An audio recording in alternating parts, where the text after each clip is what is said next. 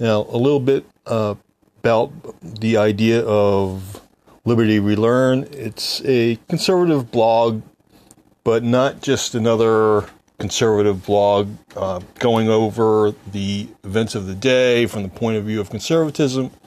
I try to teach about conservatism as much as relay facts about what's happening in the news and current events. So I try and strike a balance between the two so that you learn something not just about what's going on today and tomorrow in current events, but also about conservatism itself.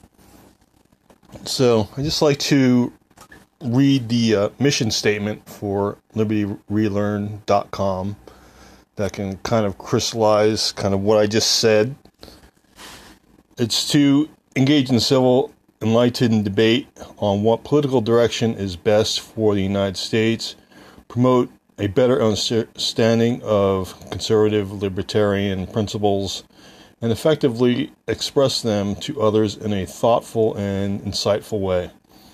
Liberty Relearn's goal is to help bring back liberty as the chief American value and to counter the misleading and destructive rhetoric of the far left in America.